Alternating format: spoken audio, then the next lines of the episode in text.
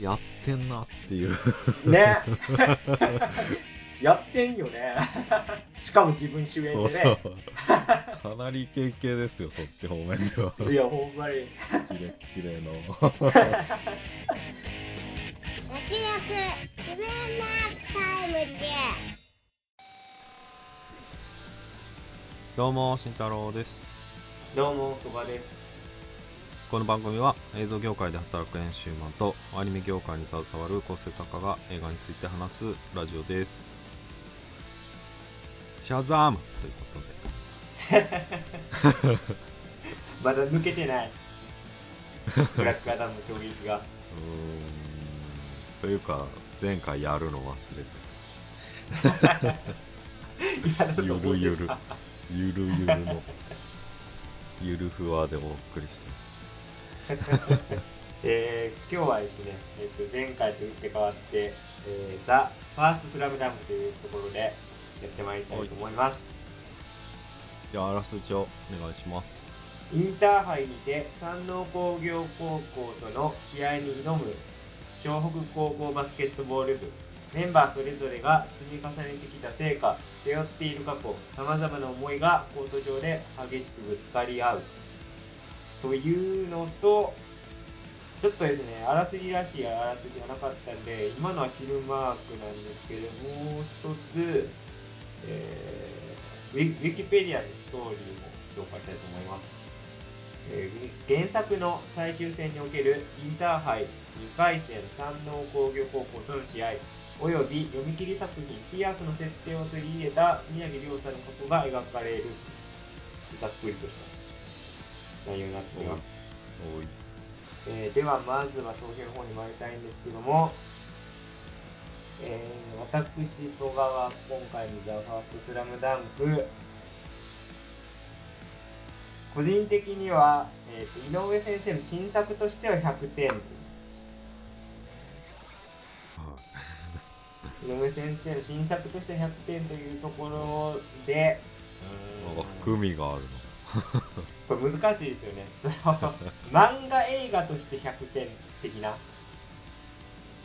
のあのー なんかすごいアニメーションの革命だみたいな感じで結構絶賛されてるんですけどその CG とか。うん。でも僕はちょっと正直そこで言うとなんか今の令和の最新技術でやった限界は出せてるとは思うんですけどやっぱちょっとなんかセルルックの悪いとこも出てるよなっていうところがあってなんかうんアニメーションとしてなんかめちゃくちゃ大絶賛されてるけどちょっとそこには乗れなかった。ですねただその井上先生の新作としてストーリーとかはもちろん最高で大満足という。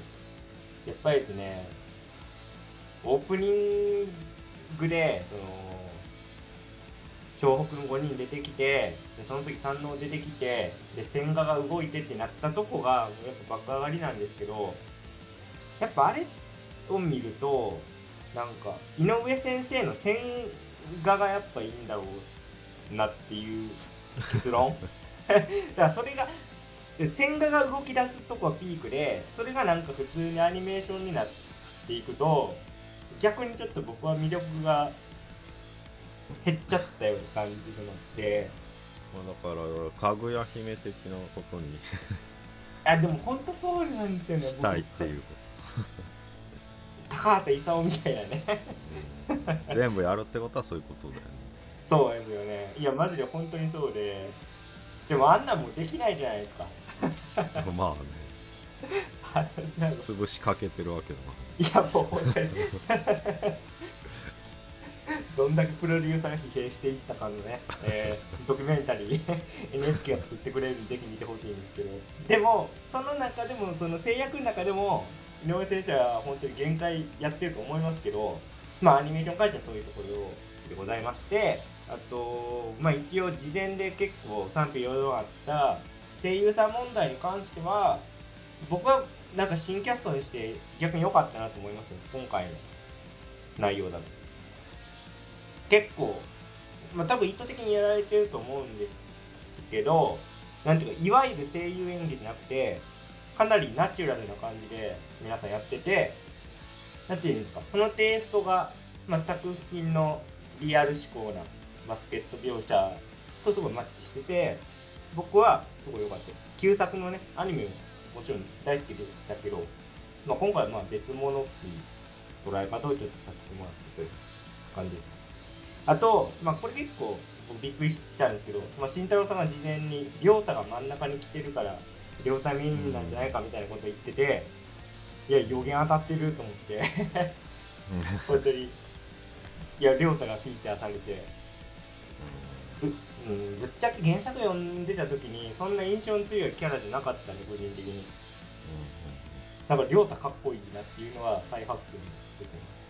まあ、実際家族の描写はほぼない。っなかったですよね。ぽい、うん。まああ後でちょっと言いますけどそのさっき言ったピアスの話とかはありましたけどまああれ短編で別物扱いですね。それその中のをかなりねそうですね。お兄ちゃんのとことかは、まあ、そこから持ってきてるんだろうなっていうところですね。うーんね。あと まあこれ総評で言うか迷いますけどちょっとルックなんかルカワだけちょっと僕違和感あったんだよな作が なんかいやルカワかっこいいんですけどなんか今回リアル思考でみんな寄せてる中でルカワがいるといやなんか顎尖りすぎやなっていうのがずっと気になってて。ルカワなんだろう。まあかっこいいんですけどな なんか気になりますね。あと 綾子さん顔変わったっていう。綾子さんちょっとメイク変えましたっていうのありましたね。なんか昔アニメで見た時は結構たらこ唇が印象だったけどあなんかちょっと顔変わったなっていう。まあ綾子さん可愛かったまあこんなところで。それでは、えはい。ー、慎太郎さんは今回の「ザ・ファーストスラムダンクいかがだったでしょうか？はい。これめっちゃ良かったっすね。うんまあそんなあだからねこの情報統制してるところもまあ良かったかなって感じはあるよね、なんかそうですね。あれこれ前前もって情報持ってない方がまあしかもそのさっき言ってた三能戦あちゃんとメンバー紹介から始まってもう何の説明もなしに始まるしなんかそのスピード感もからかなり勢いがあっていい良かったですよね。でまた CG の話もまあ俺は全く違和感なくてでその演技もそうだし声優さんの演技もそうだしまあルックもそうだしなんか BGM はかかるとこはかかるけどないところも結構多くてね。えっとなんかそれらが全部えっとなんか武骨な感じを演出しててすごい荒削りな感じでそういうとこもねなんか「スラムダンクの良さをさらに後押ししているような結果的にすごい演出になってるんじゃないかって思えてでそれってその井上先生が描く、まあ、線描線のか、えー、と絵の感じにも通ずるものがあってこれを井上武彦さんがやってるっていうのは、まあ、必然というか完全に落とし込むことができてるなと思ってあめちゃめちゃいいなと思いました。でそんなとこもありながら BGM もめっちゃ良かったよね。盛り上げるところで。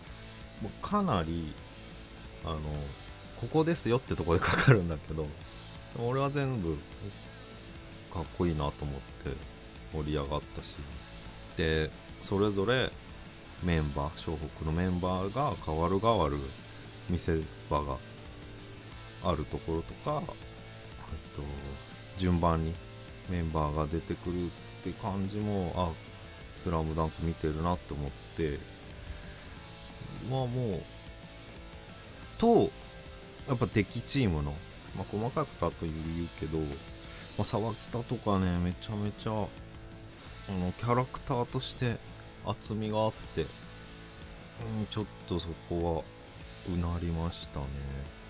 やっぱ足してるとこもあってあの結構カットされてる部分もあるんだけど今回宮城亮太をメインにしたその視点からの収束って意味では、まあ、全然成功してるなと思ってすごい出来になったんじゃないかなとって感じですかね。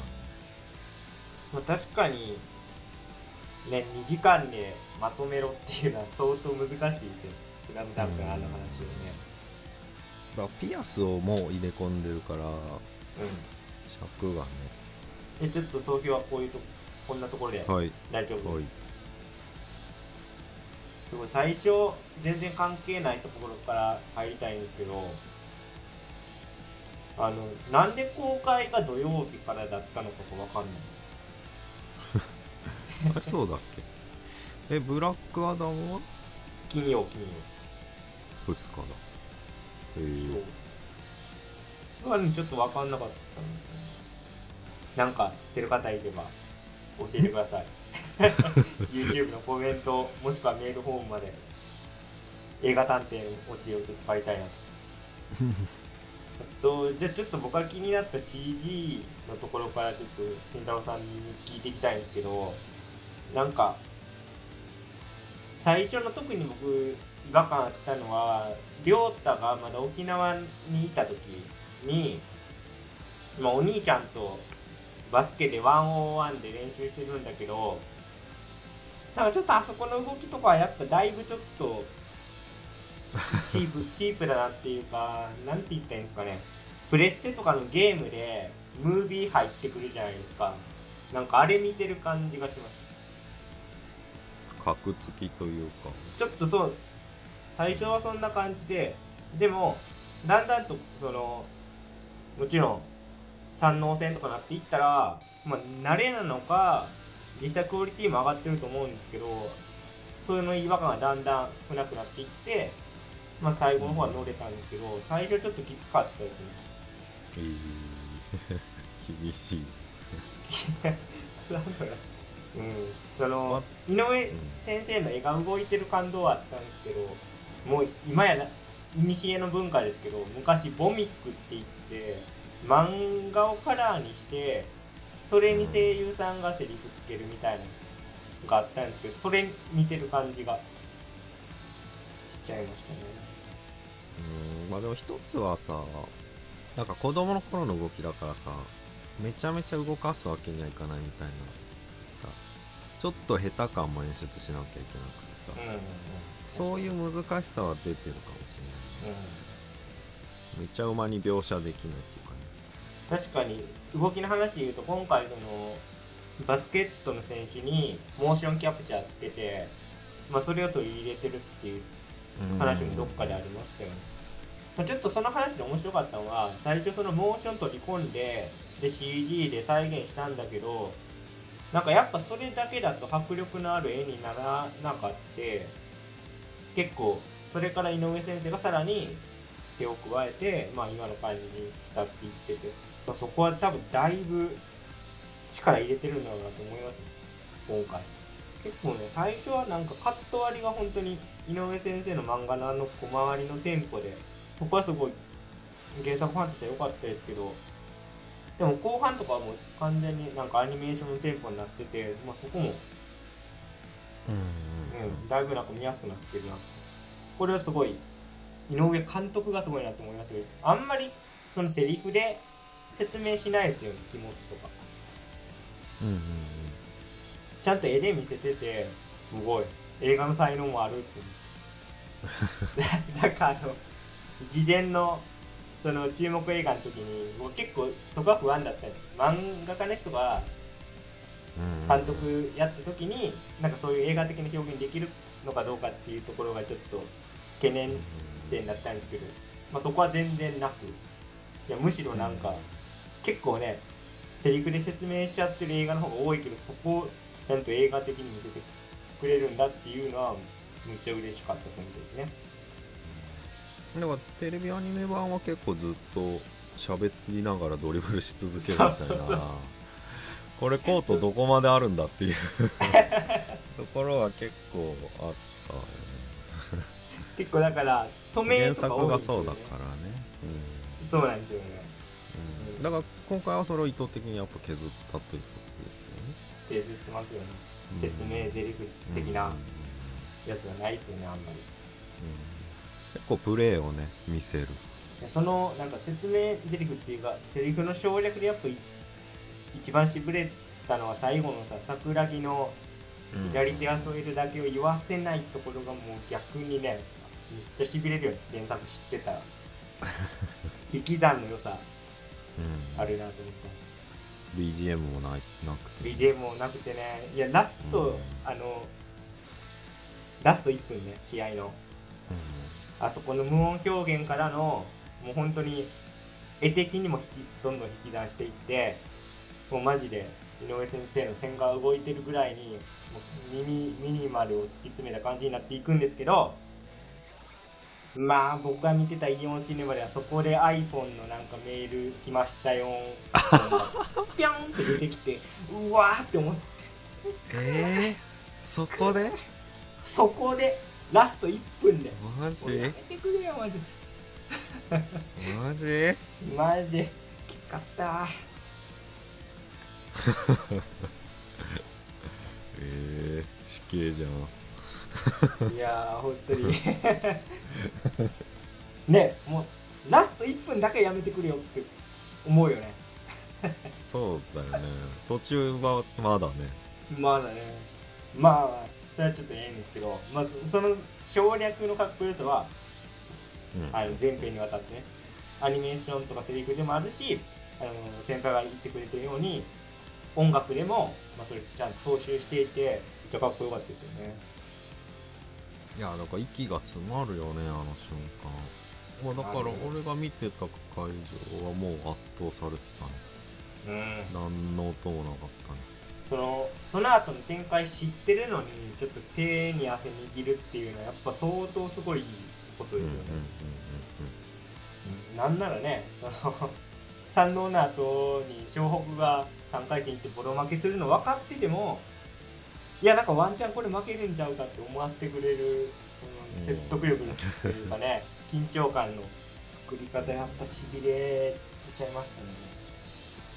ちなみにお客さんめっちゃ入ってた入ってましたね。ね久々だよやっぱ上映回数もなんか僕が見たイオンシネマだと本当にす「すずめの戸締まり」レベルで回してました、ねなんかアニメーションで付け足すことってありますか？なんか顔をさなんかこうよりリアルにさ最近の井上先生の描き方でさどんどん武骨な感じにしていくとさなんか若干あの松本太陽さんに近づいていくような印象もちょっとあるなと思った。なんか目目とか顔の描き方とかなんか、かっこよく描かないみえなんか結構極端な陰影の付け方をしてるなと思いましたけどアップにした時に。ななんていうんですかね。汗の感じとかもなんかちょっと劇画寄りじゃないですか、うん、それはそう。まあだから子供の時代の顔とかねなんか。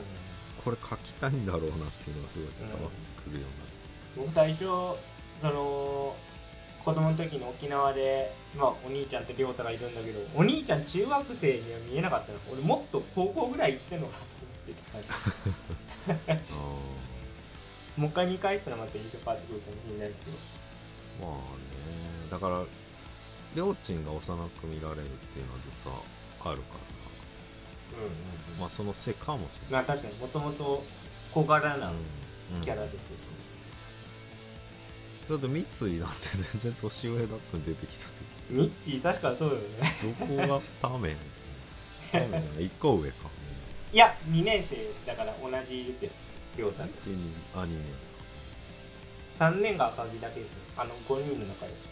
そうですよね。ああちょっと今三井の話出てきたんで、まあ、若干ちょっと僕脚本上わからないところがあってなんか先輩が気づいてたら教えてほしいんですけどその亮太がなんか三井と屋上で喧嘩するじゃないですか。うんうん回想シーンで。であそこでなんか亮亮太ちょっとグレるよねその後。いきうんなり。あなんかバスケやめたのかなんかちょっとわかんないですけどグレてちょっとなんかバイク乗って事故るみたいな。原作だっけ？ああ今今回今回なんか三井し三井と喧嘩した後なんかいきなりグレてでバイクで事故ってなんかそこはちょっと分かんなかったな。なんでグレたんだろうみたい回あれミッチーと喧嘩した後だっけ？なだったと思いますけどね。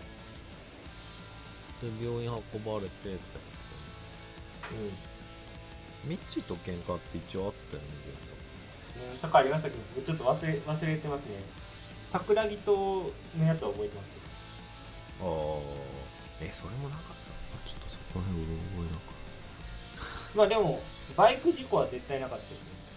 なんかその宮城亮太で言うとその過去回想が多いとかいらないみたいな意見もあるらしいんですけど それどうっすか？難しいですよね。ああまあでも俺は全然そんなことなくて今回の感じだとまあ延々だから試合の中で何が起こったこれが起こったとかさやられるだけってのはまあやっぱ単調な気がするけうんなるほど。うん、難しいですね。僕はちょっと、両方の意見分かるなって感じで、その、まあ今回、亮太を主人公にしてる以上は、両太主観で物語を進める必要があってでその中で、まあ、やっぱさっきのちょっとなんでグレたかの理由はちょっと置いといてまあ一回そのバスケから逃げてバイクで事故るところでその、まあ、脚本上はそこでなんていう一回亮太をこうそこに落としてるわけじゃないですか。でそっからまたバスケに戻ってきたきっかけっていうのはやっぱ沖縄に帰ってあのお兄ちゃんとの思い出の秘密基地に行ってそこでもう一回リストバンドをこう見つけてですね。でそこからまたもう一回やっていこうってなるわけですよね。でそこからお兄ちゃんのリストバンドを背負って、まあ、山王戦に臨むっていうもうこここれ完璧な脚本なんでやっぱこれを見せるとしたらやっぱ回想シーンが一番ベストなのかなとはちょっと思いますね。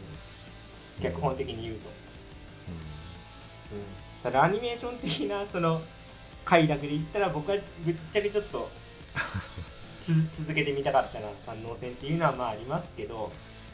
まあでも亮太を主人公にする以上は、うん、この構成しかないとは思いますけどね。リストバンドはやっぱ一番効いてくる展開考えたら階層入れないとダメだしで最後のもう本当にリストバンドを外して、お兄ちゃんを乗り越えていくっていう、まあ、完全にね成長物語としてやろうとしてるんでまあ必要じゃないですか。いい意味での決別だよね。うんそうですまあグレン・ラガンだったり。そうそうそう兄貴は死んだもういないみたいなうん。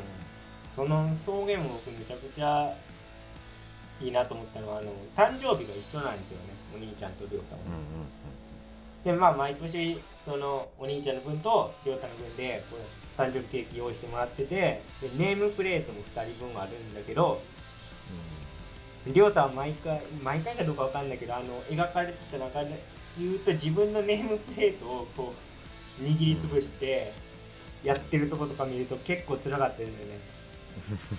いや俺最初なんか兄貴のなんかネームネームプレートをもう粉々にしてなんかやってんのかなと思ったけどあ実は自分のやつやってるって気づいたらこう亮太追い詰められてるなと思って。ちょっと,、えー、と話を回想シーンで、かいえー、と回想シーンの話に戻すとあの沢北も今回ねだいぶその回想で付け足された男の一人なんですけどあの神社のシーンとかなもう確実になんかうんなかったよ。ねやってるなっていうかバカボンドを経た井上先生の人生観が出てる気もして。うん。いやいいよね。あそこめっちゃ好きなんだよねいいっすね。うん。観覧シンクを与えたまえだよね。うん。完全にバカモンドリ武蔵が やってるようなうん。ことですよね。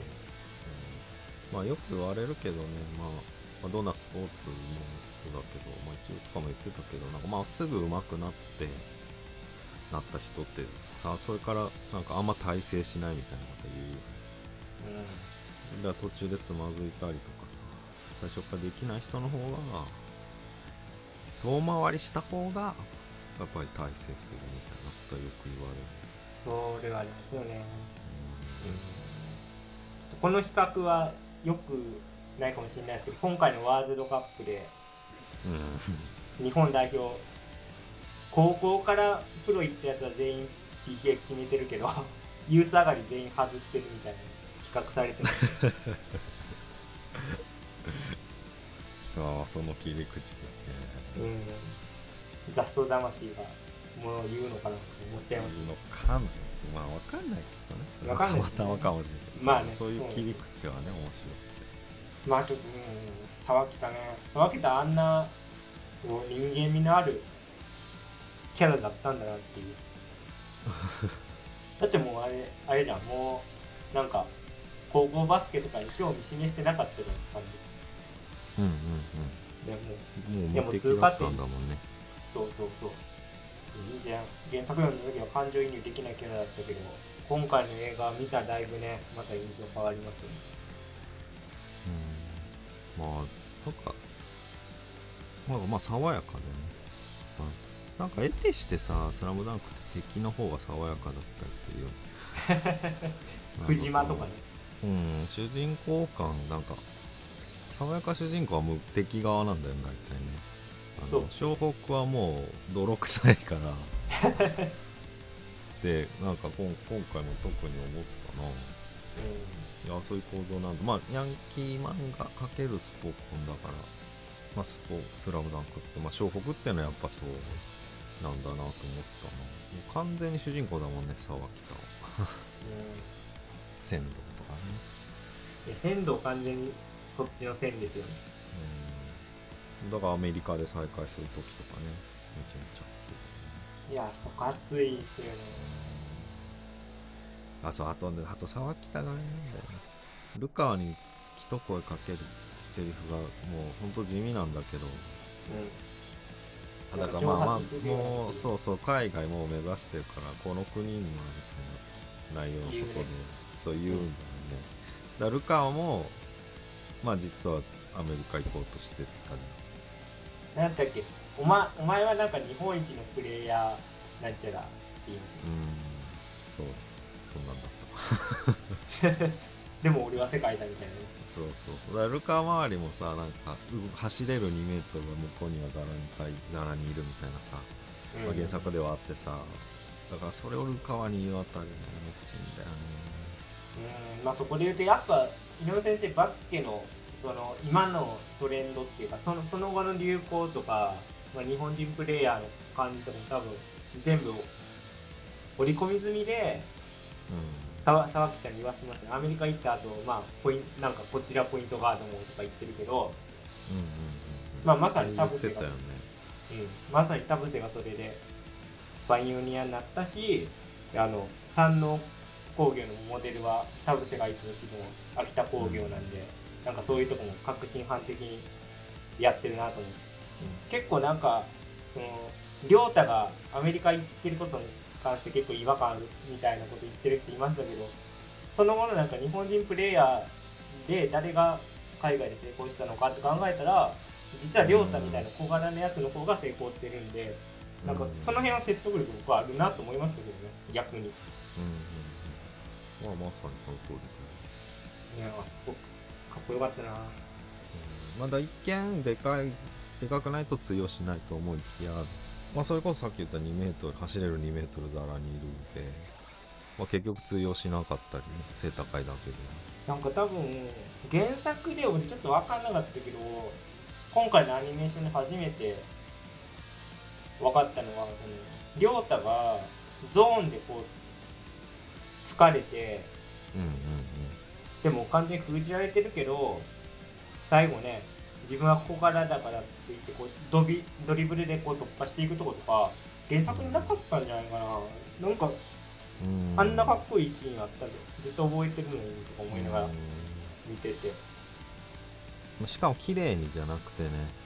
泥臭いね。ほんと泥臭い。もう一歩半歩の差でギリ抜けれたぐらい、そうそうまあそれがいいよね。よかったな。うん幼稚園はそんな他ね。そうですね。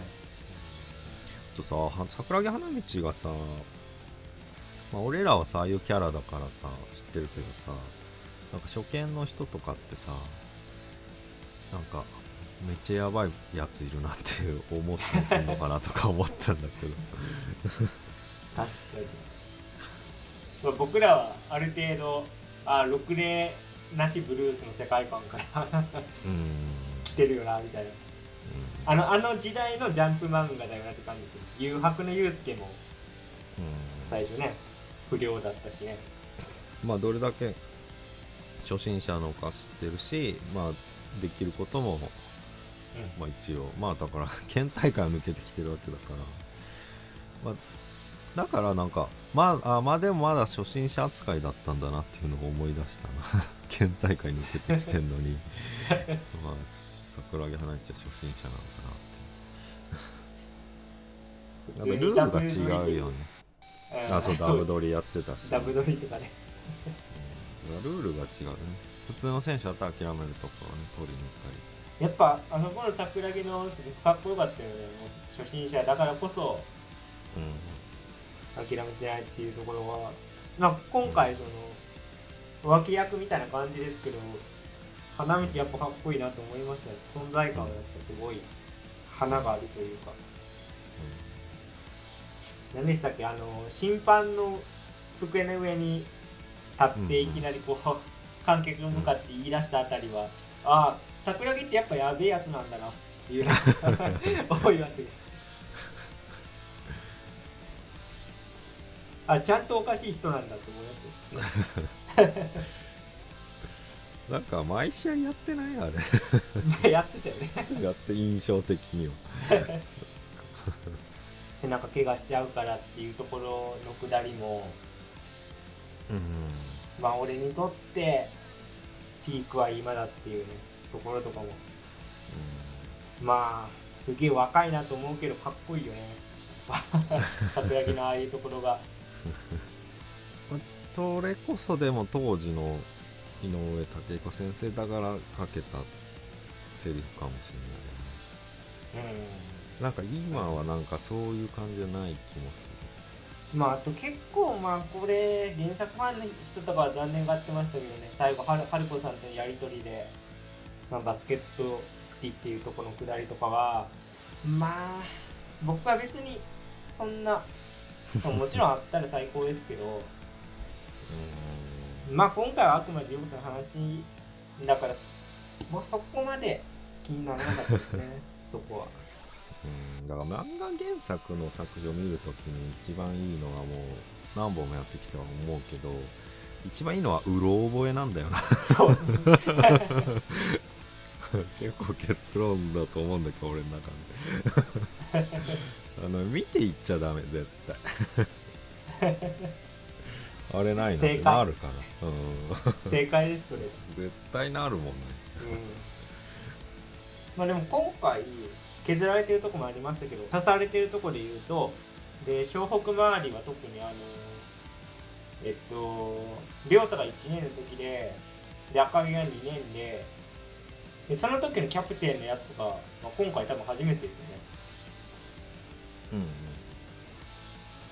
だからそういうところでまあ亮太が問題児って言われててまあ1年経ったらもっと問題児になってくるっていうところもこう見せ方していいしまあ赤木はすごい浮いてたけどでだんだんとこう仲間が増えていってで今の5人になるっていうところも、まあ、湘北のドラマとしてはすげえ良かったなと思いますね、うん、うん、だから赤木も結構描かれてたよねそうですね。そういうの含めれば、うん。まあ、魚住削られてたね。魚住いきなりこう大根 大根やりやしたらおかしいかつらむき。関係ないね。人が早朝持って現れるっつって、あのマジカルラブリーの野田さんのラジオ三能線の魚住やばい自家継ぐからねまあそうもう3年時点で結構忙しい忙しいね感じだったよねあとはミッチーとかミッチーねあのー、ミッチーは大体最初に疲れるよねそうっすねブランクあるからね あのやっぱミッチーの美味しいとこを押さえといてくれたなっていうのはね、うん。まあ回想シーンでもあったし先生バスケをしたエースもあったし、それあったら意外だったね。まあ、今回ちょっとなんですかね足されてるところで言うと、まあ、実は亮太と小さい時に知り合っててっていうのは描かれてましたけどなんかミッチーは忘れてそうよね。亮太は覚えてそう。あなんかえでも両方覚えてないんじゃないかなあ両方覚えてないのかな。れかなと思ったでも亮太は結構なんかあ兄貴と重ねてる感じもあるのかなと思ったけどな。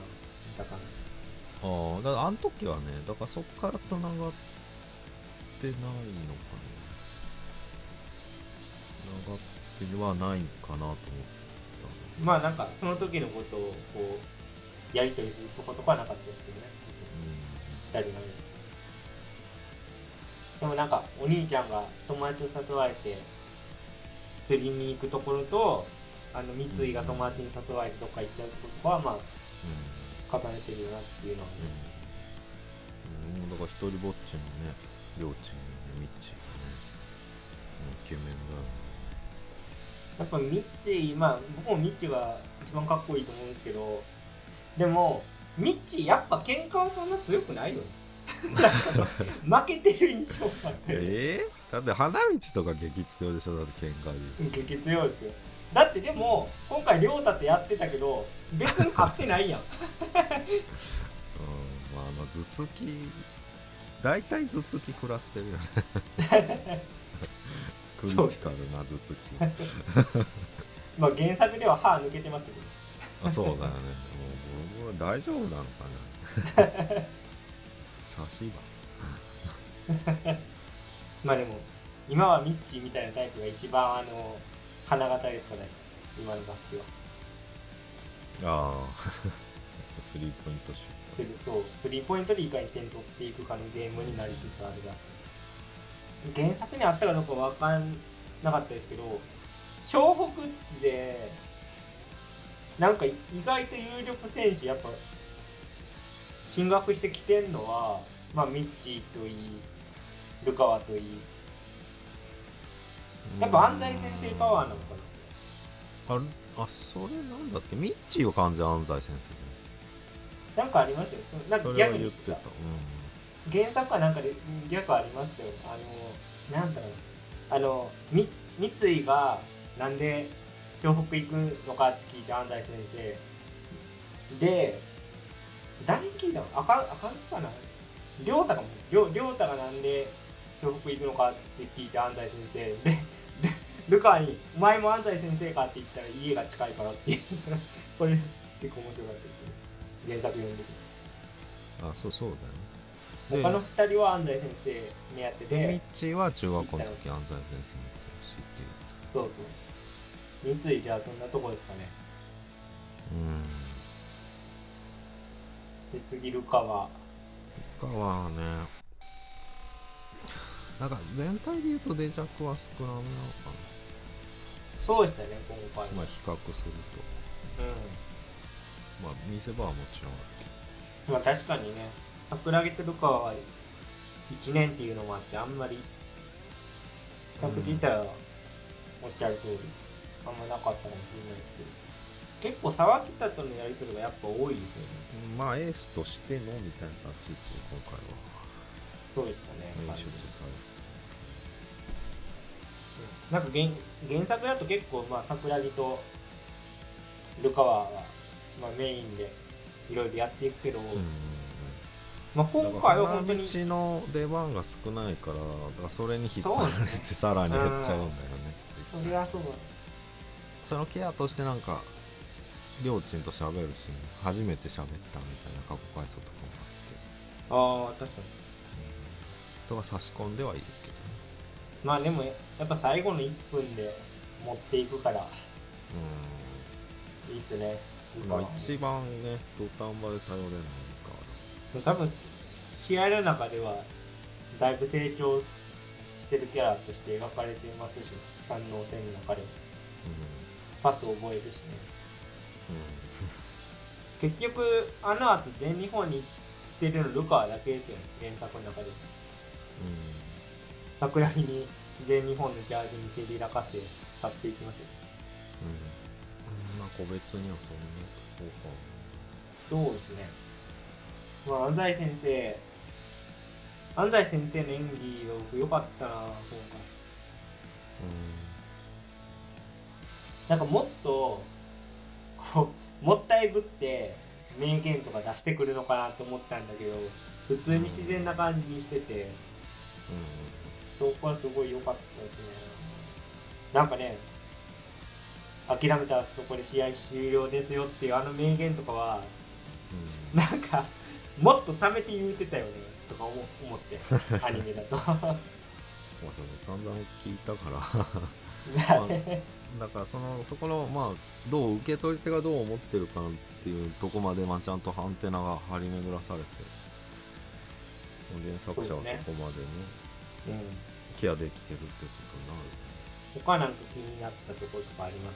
あの別にキャラに限らずあの音楽で関して言ったら僕あのオープニングのバースでも良かったしエンディングの10フィートのやつも両方良かったですけどね、なんか結構ネットでイチャモンつけられてるのはまあ、うんバースデーの、うん。まあ、特に千葉さん元ミシェルガン・エレファントうん。千葉さんがスラダン知らないから、まあ、結構叩かれてましたけど。いやだってもう井上先生がお願いしてんだからもうそれはよくないかっていう。井上先生がミシェルガン・エレファント好きで千葉さん好きでバースデー好きでお願いしますってやってんだから そこはええんちゃうかなと思いますけどもう両方とも良かったですけどね。別に。主題歌として。まあ、千葉さんが作る音楽がここで必要だっていう。うん。作ってる人が言ってるんだからってことで。そうそうまあだから作品に合わせて作る場合もあるしでもそのクリエイターの良さを出してそれが作品に沿ってるパターンもあるし。そうですね。まあそれはあんま叩くけどね。まあだから米津さんなんかはまあ前回に 原作寄り添いの形を最近は取ってる。確かに逆に。うん。まあそれだけじゃないってことですよね。そうですね。なんかうろ覚えだったあれなんだけどでもりょうちんのさお父さんが亡くなってさお母さん悲しんでてさで兄貴は果敢にさ、まあ、この家のキャプテンになるみたいなことうん言ってた。そう、えー俺はキャプテンでお前が副キャプテンだ。あそうそうそう。でなんか前半途中まあもう終盤まではまあその感じでそのりょうちんはそこで何もできなかったみたいな感じだったけどでもなんか実はお母さんに寄り添ってたみたいなうん最後描写あった？よね。あった。うん。あれもさ何のセリフもないけどさなんか自分を卑下し続けた中でさまあ過小評価しすぎてるってところにもつながるし、まあ、実は両親で両親の良さはそこにあったんだよっていうところがね、何のセリフもないんだけどね熱かったな。そこは本当になんか今の井上先生だからかけたうん。ところじゃないかなと思いますけどその、うん。成長した亮太がこう一歩踏み出してお母さん抱きしめるとことかね完全に絵の力もすごいしセリフとか何もないんだけどもうそれだけでちょっと感動しちゃいますよね。うん。まあだからできないできないってね、うん、自分を卑下しすぎる必要はないんだよっていうななんかエールみたいなものなを送ってるんじゃないかなって思いました。まあね赤城は卒業した後はキャプテンになりますからね。うん。まあでもリーダーシップありそうですけどね。今回の映画見たら。そうね。ポジション的なこともあるしなんか一番やっぱ全体見えてないといけないうん。うん立場ですよまあちょっとひねくれキャラってとこもあってなんかそういう見方されるけど、まあまあ素質があるのかまあそれともポジションで必要に応じて成長したのかまあどっちにしろ熱いよね、熱いですね。過小評価の話じゃないですけど、まあ、とっくにおお兄ちゃんの年齢を追い抜いてたっていうところとかもねやっうんぱ話の作りとしてはめちゃくちゃうまいうん。ところです。なんか本出てる出したよね映画本みたいな。あマジですか？知ら知らなかったんですそれにピアス乗ってんだ。けどえー、そうなんだだからそれがないと公式になんか読めないみたいな。るほど。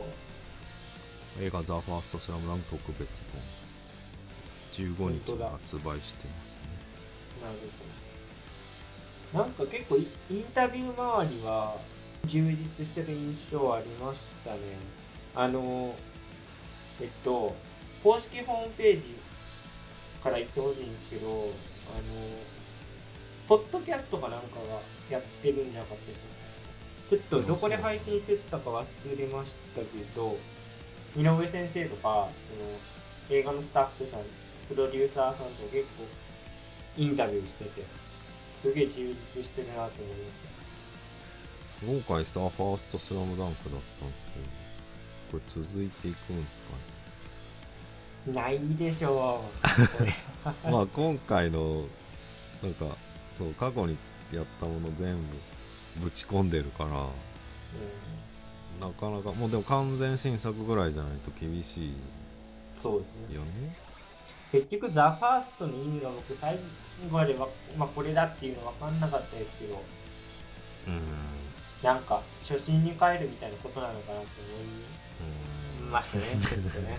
見終わった後あの原原点にして最新作じゃないですけどそういうなんかうん。井上先生の気持ちが現れてるのかなとか、うん。なんかもう今回一応まあ大成功してるわけじゃないですか。評価的にも興行的にも。これ井上先生バカモンでやるんじゃないかと思ってますけうんうんああ映画でってこど映画で。とうん。まあねちょちょっと何十年かかるかわかんないです。でも筆が止まってるからけどまあそれはそう。なそこのモチベまあそうね。だから昔書いたやつを組み合わせて新しく演出するみたいなことだったらまあ確かにできる。マジでブズブザービートやってくれる。あまあそれも全然あんだよな。むしろそっちの方が。なるほど。普通になんか映画監督としてもやっぱ井上先生天才なんだなっていう。うんうんうん。それはすげえすごいなんかファンとして嬉しかったですね。うん。今回その監督経験したことによってなんか前より絵が上手くなりましたとか言って。いい。やばいと思う。今回の「ザ・ファースト・スラムダンク見たらもうバカモンドの筆が止まるのもちょっとわかる多分相当十多分ね十何年かかってるはずなんですよ。あの構想から言うと、うん。で、まあ、監督として多分本当に宮崎駿ばりにこう手入れてると思うんですよね。今回の成果物を見ると。ね宮さん絶対もうじ自分が直しちゃう人じゃないですかななんかそんな感じで井上先生も多分やってるんだろうなと思う。見るとまあ相当なハードワークなんだろうっていうのはちょっと思いましたね。うん。まあなんか意外と器用というかね。そうですね。意外とって言っていいのか分かんないけどなんかこれはここに持ってきてみたいなさ原作のこの場面ここでピアスはここでっていう。いやもうほぼ完璧な。完璧ね。うん。まあ原作者だからいや原作者だから当たり前ってことはないよね。これむずいよね、うん。この組み替えは絶対。うん。変なことになる可能性あるから。うん。まあこれ以上ないですよね。そんな感じですかね。はい井上先生の次回作を期待したいなと。映画。映画ね。じゃあ今日はこの辺で。はい。えー以上脱力キネマタイムでした。ありがとうございました。ありがとうございました。